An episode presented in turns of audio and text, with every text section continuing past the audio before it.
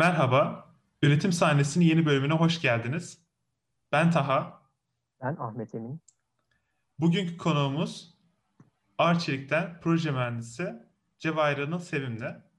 Merhaba Anıl, hoş geldin. Nasılsın? Hoş İyiyim, siz nasılsınız? Sizi sormalı. Bizler de iyiyiz, teşekkürler. Sorulara geçmeden önce kendini kısaca bir tanıtabilir misin? Tanıtayım tabii. Anıl ben. 25 ee, yaşındayım. Arçelik Televizyon İşletmesi'nde proje mühendisi olarak üretim mühendisliği bölümünde e, makine mühendisiyim aslında. Çalışmaya devam ediyorum. Çok güzel. Ee, peki öncelikle bir eğitim hayatından bahsedebilir misin bize? Tabii. Şimdi kısaca çok darlamadan e, söyleyeyim. Antalya'dan mezunum. Antalya Anadolu Lisesi'nden. Oradan sonra aslında ilginçtir. Bunu anlatmak istedim. Araya Tabii. Çekimliği okudum ben bir sene. daha, daha biliyordu herhalde. Isparta'da bir sene diş hekimliği okudum. Çok sarmadı abi. Hani işte diş sabundan diş falan yapardık biz ilk senemizde. İşte herkes böyle diş falan yapıyor. İşte değişik şekiller yapıyor. Ben silah falan yapıyordum böyle. Ne bileyim araba araba yapıyorum sabundan. Gerçekten ilginçmiş. Aynen. Hoca şakayla karışık takılıyor bana. Ya Anıl işte sen okulu bırakıp mühendis olsana falan yapıyor. Ya hocam bakacağız falan filan. Varmış bir ilgi demek ki. Aynen aynen. Sonra çok da sarmadı beni bölüm zaten. Ders falan da çalışmıyordum. Sevmiyordum mesleği daha doğrusu. Hep de kafamda şey vardı işte küçüklükten beri böyle. E, makinalara ilgim. Makinalar demeyeyim de daha işte arabalardı. imalattı, üretimde, tasarım neyse fabrikalara falan ilgim vardı böyle. Bilmiyorum niye diş hekimliğine gittim. O da bir muamma yani. Sonra bıraktım. Abi direkt Yıldız Teknik Makine'ye geçtim ben. Geçiş yaptım. Oradan evet. devam ettim. Yani. Stajlar yaptım okurken. E, bitirdikten sonra da bir yerde staj yaptım. Şimdi ilk stajım şeydi. E, bu Anadolu Honda'nın Anadolu Motor diye bir işte Honda ya ürettiği motorlarını ürettiği bir şey vardı fabrika. Kocaeli'nde. Orada imalat stajımı yaptım. İşte orada gördüğüm olay e, alüminyum pres döküm ve talaşlı işleme aslında. Bir buçuk ay boyunca orada tabii hiçbir şey bilmiyorsun. Sıfırdan görme şansın oluyor. E, oradan sonra evet. bir iki ay Aselsan'da staj yaptım. Mekanik tasarım anlamında e, Ankara'daydım. Çok da bölümünü söylemeyeyim ne yaptığımı falan ama aslında orada yaptığım olay şey e, bazı mekanizmaların tasarımı yapısal anlamda ve bu mekanizmaların e, çalışırkenki esnada e, dış şartlarına göre bir yapısal analiz ve bu analizlerin hesap kitabı işte malzeme seçimi gibilerinden bir iki aylık çalışmam oldu. Daha sonra işte okul bitti. Bir daha, daha doğrusu dördüncü sınıfta şey yaptım ben. Bir dokuz ay boyunca TAİ'de e, yine mekanik tasarım anlamında bir staj yaptım. Uzun dönem 9 ayda. İşte orada kanattı, kanat bağlantı parçaları, e, bağlantı parçalarının imalat türü, e, malzeme seçimi nasıl tasarlanmalı ve işte dinamik anlamda yüklerin hesap kitabı gibilerinden orada bir stajım oldu. Sonra şeye girdim. Bir senedir de Arçelik'te proje mühendisiyim. İmalat, alüminyum, e, alüminyum diyorum pardon, plastik enjeksiyon, alüminyuma gitti kafa. Plastik üretim, maliyet hesabı, hesap kitap, biraz koordinasyon işleri e, şart. Bu bu şekilde devam ediyoruz yani. Çok güzel. Ee, peki şu an Arçelik'te hangi pozisyonda görev alıyorsun? Yani hangi bölüm diyelim? Proses Arçelik, diye. Proses diye hatırlıyorum. Aynen. Üretim mühendisliğinin altında şimdi iki tane bölüm e, takım var bir proses takımı, bir endüstri mühendisliği takımı. İşte endüstri mühendisliği biraz daha böyle Arçelik'in üretim bandındaki kendi işleri, adam saattir, saniye hesabı, işte biraz maliyetler falan filan çok anlamadığım işleri yapıyorlar. Bizim takım biraz daha e, teknik anlamda üretim, e, kalıpların tasarımı, işte kalıp ise eğer yapılacak şey, fikstürdü, aparat neyse. Genelde kalıp oluyor, sac metal ya da plastik enjeksiyon. Ben plastik kısmına bakıyorum. Başka bir bizim üst abimiz mühendisle. Yani proses yani kısaca. İmalat. Güzel. Anıl sen şimdi uzun dönem bir staj yaptın 9 ay onu söyledim biraz önce. Bu nasıl Aynen. bir tecrübeydi? Bundan biraz bahsetmek ister misin bize? Ya tabii şimdi e, TAY'i bizim Yıldız Teknik'ten, İTÜ'den falan böyle e, işte sınavla neyse mülakatla bir öğrenci aldı. 50-60 tane falan. E, burada da yaptığımız şey aslında e, bazı savaş uçağı parçalarının yüzey tasarımları ve işte teknik resme bakarak e, aslında bunları katya ortamında tasarlamak. Şimdi adamların bizden beklentisi şu değil tabii ya işte teknik resimleri size verelim de Zaten 40 yıllık uçak havada uçuyor zaten. Hatta hepsi aşağıda hurda olmuş. 40 yıllık şeyleri baştan tasarlayın. Yani burada projenin amacı işte okullarla işbirliği kurmuş e, şirket neyse artık. E, çocuklar burada şirketi tanısın. Şirketin içinde ne oluyor görsün. E, biz bunlara bir miktar eğitim vermiş gibi olalım. Haftada bir gün iki gün işte gelsinler okul ya da ders olmadığı gün çocuğun. Şimdi faydası oluyor tabii. Hani sonuçta staj yapmadan ya da bu tarz uzun bir çalışma içinde bulunmadan da mezun olmak var. Uzun süre çalıştıktan sonra her tecrübe yaşanır. Ama mezun olmadan önce böyle bir şey yaşamak en azından sektörün ne olup bittiğini görmeni sağlıyor. Ee, bazen bir iki kere beni şey Ankara'ya yolladılar mesela. Orada hani bilgisayar başından çok imalat kısmında ne olup ne bitiyor. İşte bu tasarlanmış parçalar kardeşim iyi biz iyi hoş tasarlıyoruz da bilgisayar başında nasıl üretiyorlar bunu ya da üretilebilirlik anlamında nasıl tasarlamak lazım? Hani çok üst düzey değil. Yani sonuçta 8 aylık bir staj. iki kere sanayiye gidip görüyorsun. Çok senden bir şey beklemiyorlar. Sen de çok fazla bir şey kapmıyorsun. Ama bir fikir oluyor kafanda. Görmüş oluyorsun. Çok çok da faydalı bence yani. Neden zararı olsun ki?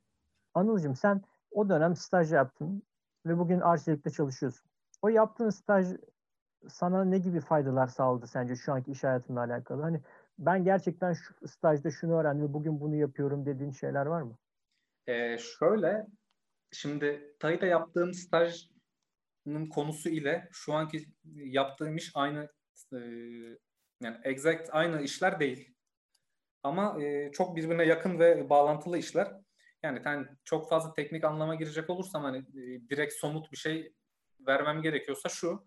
Şimdi bizim TAI'de yaptığımız aslında orada tasarım yaparken e, bir tasarım yapıyoruz. İyi güzel. Bunu yani bu tasarımı biz nasıl imal edilebilir bir tasarım yapabiliriz? Biz orada alüminyum enjeksiyon döküme yönelik parçalar tasarlıyorduk.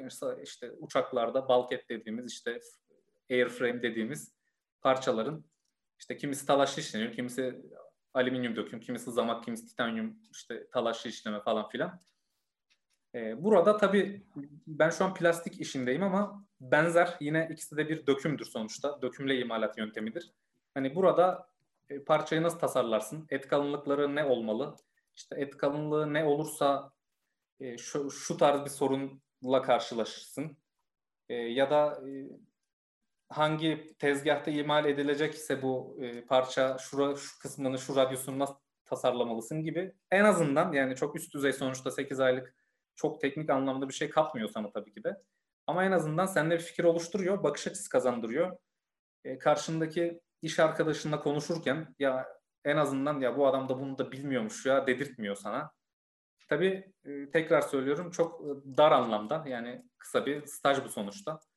Tabii belli bir baştaki 3-4 aylık kısımda eğitim. Burada bir 5-6 ay boyunca sen işte parça tasarlıyorsun. İşte yapısal analiz yaptın bir iki kere falan filan. Yani o yönden faydalı yani. Çok da güzel anlattın. Peki burada sen şimdi biraz teknik tarafıyla alakalı açıkladın. Peki teknik taraftan bu şekildeyken biraz daha senin için e, iş hayatıyla alakalı veya mühendisler, mühendislikle alakalı, üretimle alakalı ne gibi faydalar oldu diyeyim? Hatırladığın işte bu da bana burada faydalı oldu dediğin bir şeyler var mı? Teknik konuda değil de oradaki belki iş yapış şeklinle diyeyim. Ya şöyle kesinlikle faydalı. Bir kere iş yapış şeklin bir kere şöyle sen stajdayken en azından şirket e, tamam sen stajyersın bunu biliyor ama şunu da sana hissettiriyor şirket. Bak ben sana en azından e, bir kaynağımı ayırıyorum. Sana bir görev veriyorum. E, ve bunu da en azından sen öğrenci olsan bile zamanında e, bitirmeni bekliyorum senden. Şimdi sonuçta senin elinde bir iş olduğu zaman ve bunu da yetiştirmen gerektiği zaman sonuçta başkalarıyla iletişim kurarak bu işi yetiştiriyorsun bir yerde takıldığında bir mühendis üstüne soruyorsun ya da arkadaşına soruyorsun. Hani burada nasıl e, iletişim kurman gerektiğini sana çok güzel bir şekilde katkı sağlıyor. Nasıl iletişim kurarsam beni şöyle anlar ya da kendimi nasıl doğru ifade edebilirim? Ya da cidden bunu bu şekilde söylediğimde yanlış bir tepki alır mıyım? Ya da işimi nasıl planlamalıyım? Planlama anlamında çok bana bir katkısı oldu açıkçası. Yani ben hani o yani hiç staj yapmadan mezun olsaydım açıkçası yani bu kadar hayatımda hem özel hayat olsun hem iş hayatı olsun düzgün planlama yeteneğim olacağını sanmıyorum yani. Evet, çok güzel. Yani Şimdi, o şekilde bir faydası var yani yok değil. Anladım, anladım. Çok güzelmiş. Ee, siz Taha ile aynı yerde, ikiniz de arşivlikte çalışıyorsunuz Anıl. Ee, Aynen. Taha senden şöyle bahsetti biz ilk sen, seni söylerken. Dedi ki abi Anıl diye bir arkadaşım var ve çok iş bitirici bir adam. Şimdi ilk önce bu cümle üzerine söylemek istediğim şeyler var mı? Nasıl oluyor abi? İş bitirici adam nasıl oluyor? Sen daha mesleğin başındasın ve e, Taha'nın söylediği her şeyi söylemeyeyim şimdi ama e, bayağı güzel işlerde bitiriyormuşsun. Anlat bakalım biraz bundan da bahset. Eyvallah. Ya şimdi bizim benim yaptığım işi önce bahsedeyim. Ne yapıyorum ben? Ee, benim meslek biraz yüzde yüz böyle mühendislik, işte teknik hesap kitabın olduğu, tasarımların, imalatların yapıldığı bir iş değil benim şu anki konumum. Ee, burada aslında işin büyük kısmı benim yaptığım biraz iletişime kaçıyor. Yani bir işin takibi, e, iş hangi konumda, üstlerin senden ne bekliyor ve bunu nasıl en hızlı e, çözebilirsin de bu işi tamamlandı diyebilirsin üstlerine. Hani benim işim aslında bu biraz. Şimdi burada aslında ben biraz insanlarla biraz samimi bir insanım. Yani ve şey e, bazı insanlarda bu ters tepebiliyor ama çoğu insanda da e, şey olumlu izlenim e, bırakıyor. Biraz çok açık sözlüyüm ben. Yani güzelmiş. biraz fazla açık sözlüyüm hatta ağzıma ne gelirse söylüyorum biraz. Ee, Biraz da çok fazla konuşmadan net konuşmaya çalışıyorum ki maksat iş bitsin. Tabii burada e, yani şunu söyleyebilirim. Niye iş bitiriciyim ben de şu an yani tek bir cevabı yok bunun tabii ama Ta- Tabii tabii e, tabii. Şimdi bir hiyerarşi var Arçelik içinde. Arçelik içinde de var bir de yardımcı sanayilerde de var. Ben genelde yardımcı sanayilerle iş yapıyorum. E, burada şimdi başka insanlar iş yaparken şey oluyor. E, çok hiyerarşi ve e, bürokrasiye takılı, takılındığı zaman işi yapacak kişi zor bulunuyor. Yani sallıyorum X plastikte işte bir sorun çıktı. Atıyorum kalıbın X tarafı patladı ya da işte kalite tarafında şöyle bir sorun var. İşte şu kadar mal e, red olacak. İşte nasıl çözelim falan. İşte ben bu tarz şeylerde şöyle bir aksiyon almayı tercih ediyorum ki iş direkt hallolsun. E, normalde benim muhatabım karşıdaki işte fabrikanın ne yöneticisi, mühendisi falan denir değil mi? Ama işte ben direkt ne yapıyorum? Oradaki direkt işi yapan kimse o. İşte kalıphanedeki işçi mi ya da te- kalite tarafındaki o teknisyen mi? Direkt onunla iletişime geçersem hani direkt fark fazla insanlarla uğraşmadan direkt işi yapanla muhatap olunca çok daha hızlı işler bitiyor. İş hayatında genelde yani söyleyebileceğim bu. Hani nasıl daha hızlı iş bitirmeye çalışıyorum. Kendi şeyim, yönelimim bu oluyor yani. Yani benim anladığım o zaman sen burada iletişim kurarak aslında yapıyorsun. Çok da Tabii tabii. yani yanlış anlama böyle insanlar iletişim kurmaktan imtina ettiği için belki de sen orada bu konuda öne çıkıyorsun. Tabii tabii aynen aynen. Ben burada hani birilerine bir laf atmak gibi olmasın ama ya Yo, yo. hakikaten ben de şimdi bazen karşılaşıyorum böyle şeylerle. Ya bir iş yapıyorsun, bir durum oluyor. Adam seninle iletişim kurmaktan imtina ediyor. İletişim kurmuyor. Ya bundan sonra iletişim olmadıktan sonra zaten sen orada kop- koparmış oluyorsun işi. Devamı gelmez zaten. Ben çok beğendim onun için. Tebrik ederim seni. Yani ben ben de böyle çok büyük bir adammış gibi konuşuyorum böyle ama bizim yaşlarda birçok insan senin bu yaptıklarını yapmıyor. Onun için tebrik ederim seni. Eyvallah teşekkür ettim. Yani benim de çok böyle üst düzey e, tecrübem yok. Bir yıldır çalışıyorum. Daha yeni mezunum. Geçen sene mezun oldum. Ben de e, öğrenmeyle birlikte işte işleri halletmeye çalışıyorum yani. Ne güzel ne güzel. Daha da güzel olacak inşallah. İnşallah. Şimdi Anıl, sen Evet. hani daha önceden Honda'da da staj yapmıştın. Aynen. Aselsan'da ve TAI'de de staj yaptın. Şu anda da Arçelik'te çalışıyorsun. Hı hı. E, tabii bu firmalar da hani bir miktar özel ama Hı hı. e, senin genelde gördüğün Hı. özel sektördeki firmalardaki işleyişle savunma sanayisindeki işleyiş nasıl? Hani ne farklar görüyorsun? Ha, Hem onu işte çok İşleyiş güzel olarak hem aslında. mühendislik olarak. Ya en benim bariz gördüğüm fark şu. Bir ton fark var tabii hani insanlar anlamında, kültür anlamında ama hani mühendislik olarak baktığımda işlerdeki fark ne? Şimdi savunma sanayi firmalarında şöyle bir algı var. Şimdi özel şirketlerin amacı nedir genelde? Genelde değil, yüzde yüzünde Kar etmek. kazanmak. amaç kar etmek, para kazanmak. Yani tamam mühendislik yapıyorsun, Ar-Ge, teknik anlamda bilgi birikimin var. Bir şeyleri geliştiriyorsun ama en nihayetinde bunu para kazanmak için yapıyorsun. Şimdi savunma sanayinde durum öyle değil. Kendi tabii yorumum bu yani üst düzey yıllarca bir tecrübem yok ama konu şu orada yani bir şey yapılırken ilk bakılan şey maliyeti olmuyor. Asla. Yani o yüzden çok çok daha fazla üst düzey bir mühendislik dönüyor savunma sanayi firmalarında. Benim gördüğüm kısmında tabii. Yani ilk gözüme çarpan fark bu. Hı hı. Neyse abi ben son iki ayda bir Ankara Atay'da staj yaptım. Hani orada da e, bakış açısı şuydu. Yani bir parça tasarlanırken ya da bir parçaya montaj yapılırken ya da bir parçanın son haline yeni bir ürün satın alınacaksa eğer dışarıdan bu e, nasıl en iyisi olabilir? Yani kimse de demiyor ki kardeşim tamam en iyisi olsun da bak bunun maliyeti şu, bize şu kadar zarar ettirir diye bir anlayış asla yoktu. O her zaman ikinci planda kalmıştı. Yani o yüzden e, bu tarz firmalarda biraz daha mühendislerin ya da bizim gibi teknik anlamdaki teknisyenlerin neyse işinden anlayan insanların yani önü biraz daha açık, gelişime çok müsait. Yani arçelik müsait değil anlamı çıkmıyor buradan ama orada biraz bakış açısı daha farklı yani çok çok farklı şeyler tartışılıyor. Çok çok farklı konular konuşuluyor. İşte fazla fikir ayrılıkları oluyor. O yüzden bilgi e, aktarım anlamında güzel oluyor yani. Ama hani bunun işte Arçelik'te mesela ben bir yıldır çalışıyorum. Yani benim bile artık e, şey, al, alışkanlığım oldu. Yani bir şey yapıldığı zaman, benden bir şey istendiği zaman direkt çat diye diyorum ki ya abi işte bize ekstra maliyet getirir mi? ya da işte bize bir talep oluyor ya da biz bir şey yaptıracak oluyoruz. Ya işte kaç isteyecekler? Başka bir yerden teklif alsak mı gibilerinden. O tarz konular oluyor yani. Ama mühendisin bir kısmı da bu değil mi yani? Biz şimdi ne, ne diyorduk ilk mühendislik tanımında? Tam hatırlayamadım hepsini ama bir kısmında şöyle bir şey vardı. En maliyetli şekilde, en uygun maliyetle yapmak. Tabii ki de kesinlikle. Bu o da yaslamak bu da güzel bir şey bence yani. Aynen öyle. Yani işte evet. tamamen bir şirketin mühendisinden ne istediğine bağlı. Her şey mühendisinden nihayetinde. Sonuçta Arçelik bunu istiyorken ticari bir şirket olduğu için e, diğer savunma sanayi şirketi ticari kaygıları biraz daha geri attığı için bunu pekala Kesinlikle. arka plana atabilir. Tedarikçilerle de ilişki içindesin. Aynen. Yani daha küçük şirketlerle. Ben de şimdi o tedarikçi dediğin firmalar tarafında olan biri olarak soruyorum bu soruyu sana. Nasıl tamam. görüyorsun tedarikçileri? Nasıl nasıl firmalar? Yani mesela Arçelik'ten farkı ne sence orada gözlemlediğin kadarıyla? Ve e, nasıl daha iyi tedarikçi olur tedarikçi firma? E, büyük Arçelik gibi büyük şirketlerde ben şunu gördüm. Çok üst düzey bir bürokrasi var. Yani biz örnek veriyorum e,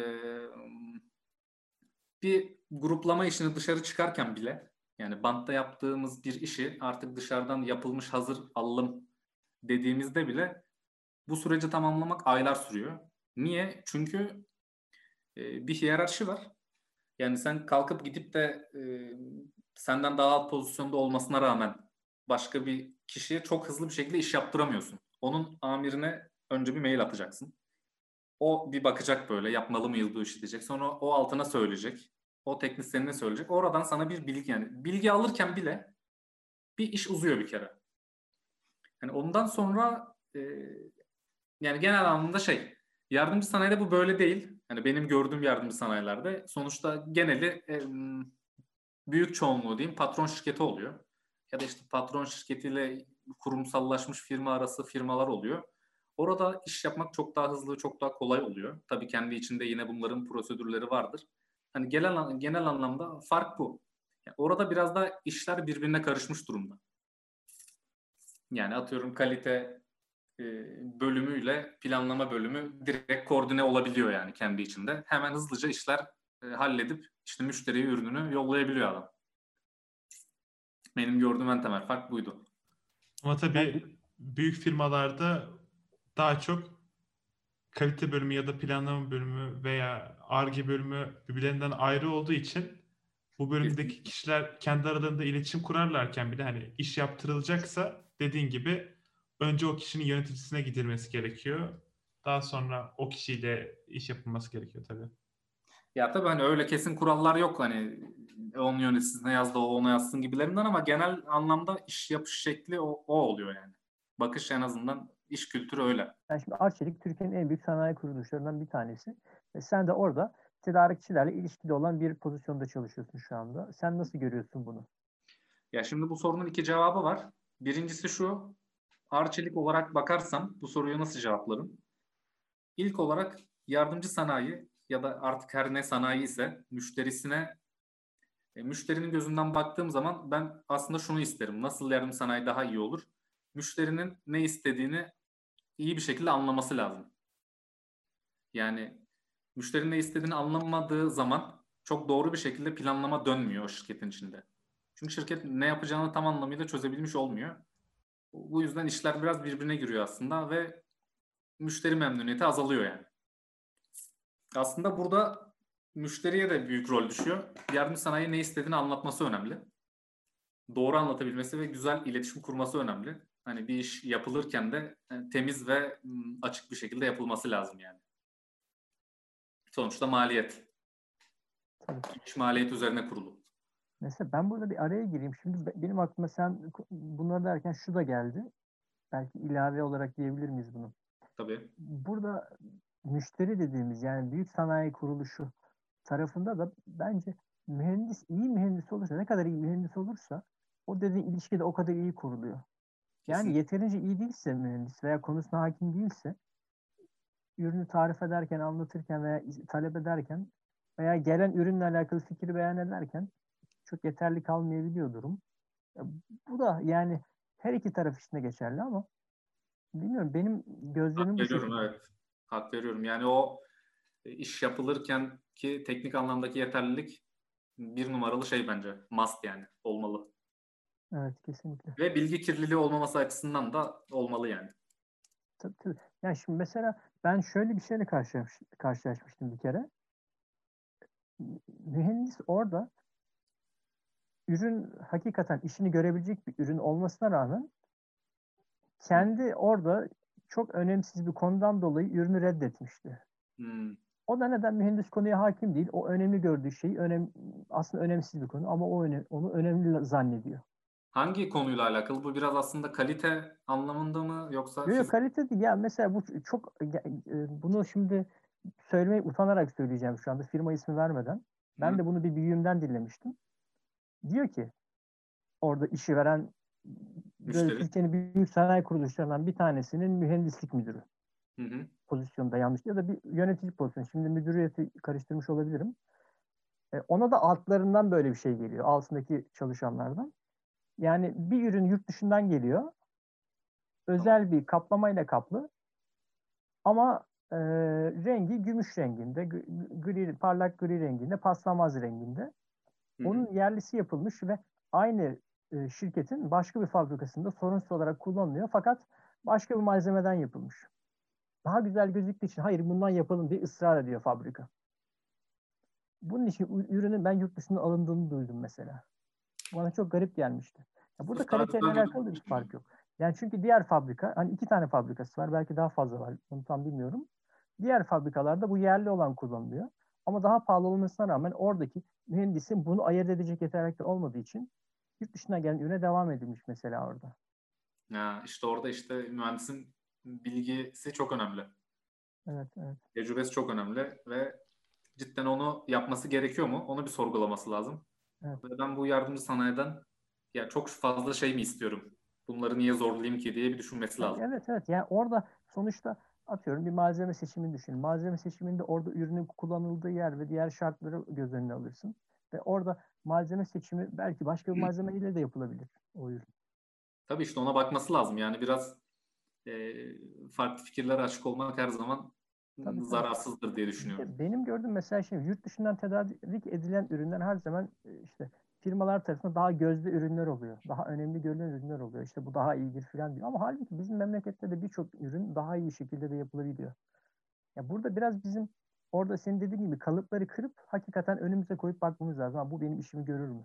Al, algı önemli. Evet. evet evet. Çünkü hakikaten Türkiye'de şu an e, üretmeye kalksanız bile olmayan malzemeler de var. Bizim malzeme konusunda biraz sıkıntımız var memleket olarak. Her malzeme bulunmuyor. Ben şimdi tedarikçi gözü baktığım için burası biraz benim kanayan yaram olduğu için konuşuyorum bu tarafta. E, yani sonuçta sen onu başka bir malzemeden de yapabileceksen sonuçta bunun hesabı kitabı var bir şekilde. Bu işin altından da kalkabilirsin kardeşim. Ona bak sen de yani. Bu sana lafım değil de sen gördüğüm kadarıyla buna bakıyorsundur gibi hissettim. Onun için rahat rahat konuşuyorum senin yanında böyle. Bakmaya çalışıyorum tecrübemin yettiği kadar. Ee, yani ben de şimdi açık konuşayım. Ee, çok çoğu zaman işte bizim kalitenin kalite tarafının reddileceği malzemeleri e, ya buna da takılınır mı be kardeşim? Böyle yapın dediğim oldu yani. yani açık açık bunu ha kimine göre yanlıştır. Hani bir kalite algısı var sonuçta. Yani kaliteli ürün üretmeliyiz. Okey. Ama işte üretimin acil olduğu zamanlar oluyor. Yani sonuçta buradan para kazanacağız. Bantların durmaması lazım. Tabii tabii. Ee, Kesinlikle. Bir taraftan maliyet kısmı oluyor. İşte ya sırf şu çizik içinde kardeşim televizyon altında kalmış zaten kim bakacak diye örnek veriyorum. O tarz kararlar aldığım oldu yani. Şimdi bilmiyorum babam burayı dinlerse belki kızabilir bana ama bizim şöyle bir durum başımıza gelmişti yakın zamanda. Ee, firma teknik resmi yanlış çizmiş abi. Toleransı çok dar vermiş tamam mı parçada. İki gün önce Orada- geldi evet. Öyle mi? Kalite Aynen. e, şimdi biz ürün teslim ettik ama biz onların istediği toleransta yapamadık. Çünkü o toleransta o boyutta büyük bir parçaydı. İmal etmek imkansız. Tamam. Yani bizim çalıştığımız yan te- tedarikçiler de var bazı taşlama kısmında olsun o gibi kısımlarda. Hı hı. Şimdi diyor ki bizim e, müşterisi olduğumuz bizim tedarikçimiz abi bu bu kadar olur diyor yani. Biz o firmayla da görüştük. O firmada ürünü kullanacak adam da hakikaten bu bu kadar olur diyor ama kalite diyor ki abi bunun resmi böyle çizmiş ben bunun altını kabul edemem diyor. Böyle Ana şeyler sanayi değil mi? Ana sanayi böyle diyor. Evet, İşte- evet ana sanayi böyle diyor. Ana sanayi. Ama işte orada yanlış çizilmiş. E, bu sefer ne olacak? O ürün belki yurt dışına gidecek. Ya biz onu büyük ihtimalle kabul ettirdik ama bu şekilde gidiyor. Yani bunlar hep aslında bilmiyorum çok kanayan yaram olduğu için böyle çok da ağlamak istemiyorum ama memleketin kanayan yaralar abi sen böyle onlarca ürünü belki yurt dışına kaçırıyorsun bu şekilde. Tabii ya hak verdim söylenmeli bence. Kanayan yara olabilir. İşte orada dediğim gibi ana sanayinin yardım sanayiden ne istediği ve neyi yardım sanayi yapamayınca nasıl bir destek vereceği konuşulmalı yani. Mesela o konuda e, senin yaşadığın durumda hiç mesela sorman lazımdı. Kardeşim ben bunu bu kadar yapabildim. Hani varsa bir sizden destek, bir yorum. Sonuçta siz de işi biliyorsunuz. Bir alırım denilebilir yani. Yardım sanayi olarak ben demek lazım. Genelde e, şöyle oluyor ana sanayinin de. Sizi tenzih ederek söylüyorum benim gördüğüm. Abi o tarafa çok karışmıyor ya. Gerekirse yurt dışından alırım diyor. Parayı basıp yurt dışına alırım diyor. Yani burada kalsın, burada yapılsın gibi bir derdi yok. Ya bu derdi olmalı mı? Şahsen böyle bir derdi olmayabilir. Böyle bir inisiyatif almak zorunda olmayabilir. Ama bence bu bağlı? vatanperver olmanın bir parçası ya. Burada belki çok abartıyorsun diyebilirsin hayır hayır bu da vatanseverliktir bence. Tabii tabii. Yani oradaki ana sanayideki o takımın o işi yaptıracak her kimse hani hiç bilgi birikimi olmayabilir. Direkt müşteri olabilir. Kardeşim ben bu işlerden hiç anlamam. Sen bana bunu ver diyecek bir konumda da olabilir. İşte ama benim olduğum konumdaki gibi işte bizim takım cidden zaten yardımcı sanayilere çıkılmadan önce kendi içimizde üretiyorduk her şeyi. Son iki yıldır, üç yıldır yardımcı sanayilere ürettiğimiz için bizim takım üst düzey bir bilgi birikimi var. Ben de demiyorum. Diğer arkadaşlarım falan. Bizim olduğumuz konumda olan ana sanayilerde de en azından şey olmalı. Yani yardımcı sanayi bir noktada tıkandığında ya da bir sorun oluştuğunda iki taraf arasında üretimle alakalı e, bir destek olunmalı yani.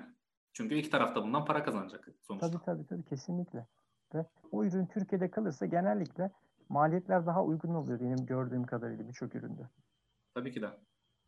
Burada bir ekleme yapmak istiyorum. Şimdi tabii abi. ana sanayide mühendisin de bu ne istediğini kendisini bilip ona dikkat edip buna göre yan sanayi, yardımcı sanayi yönlendirmesi gerekiyor dedik. Burada şöyle bir durum var. Tabii Anıl takımdan bahsetmişti.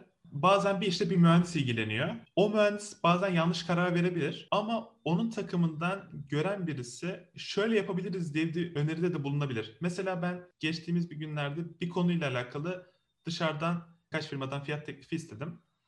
Ama mesela istemeden önce bir onları bir aradım. Kendi kafamda bir şeyler var ama doğruluğu yanlışlığını bilmediğim için o firmalardan birisini aradım. Biz böyle istiyoruz ama hani bu nasıl oluyor diye sordum. Yorumunuz O- var mı gibisinden? Yorumunuz var mı? Sonra o firmadan aradığım kişi sağ olsun uzun bir süre anlattı. Ha tamam dedim. Ben biraz temel seviyede anladım. Sonra isteğimi buna göre şekillendirdim. Şöyle de olabilirdi.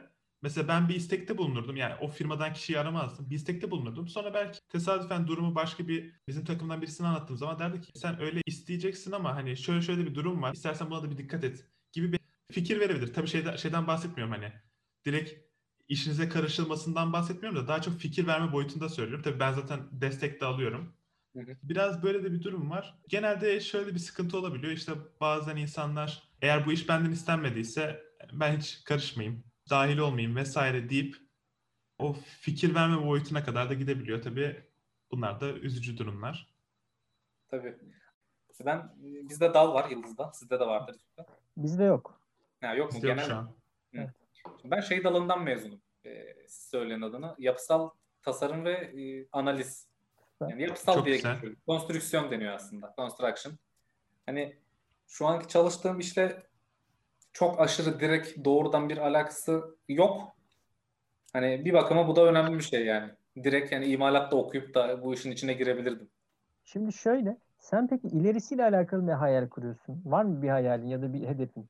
imalat alanında e, bir bilgi birikimi yakalayabilirsem yani teknik anlamda cidden bu işi yaparım dediğim zaman inşallah ileride olur. Ufaktan bir girişim olabilir. Niye olmasın yani? Belki bazı şeyleri daha iyi yapabiliriz. Tabii. Niye olmasın ya? Bunların hepsi bizim memleket için, Türkiye için bir katma değer. Tabii ki de.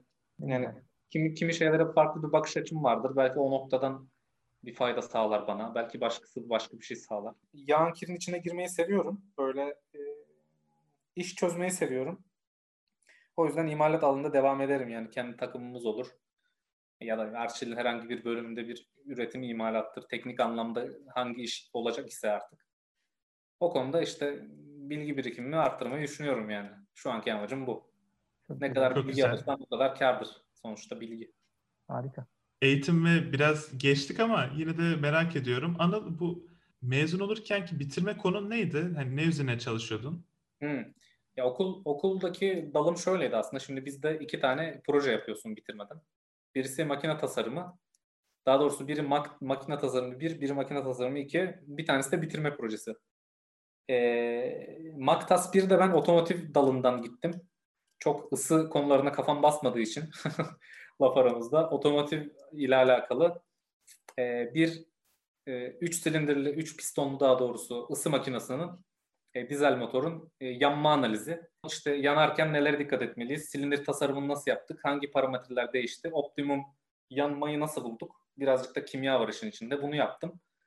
E, makine tasarımı iki projemde konstrüksiyondan gittim. Orada da yaptığım şey şuydu. E, bir kanat tasarladım. E, bu kanat e, nasıl daha iyi olabilir? Nasıl ağırlığı daha az olurken işte kaldırma kuvveti maksimum olabilir. İşte bunu ANSYS üzerinden bir hava akış analizi CFD. İşte sonra o kanadın o yüklere dayanıp dayanmadığını işte dinamik titreşim analizi yaparak ölçtüm biçtim. Öyle ufaktan bir projeydi. Bitirme projemde de şey e, bir iniş takımı tasarladım. Uçağın arka taraftaki iki tane iniş takımından birini tasarladım. Ve bunun açılıp kapanma mekanizması var ya hidrolik.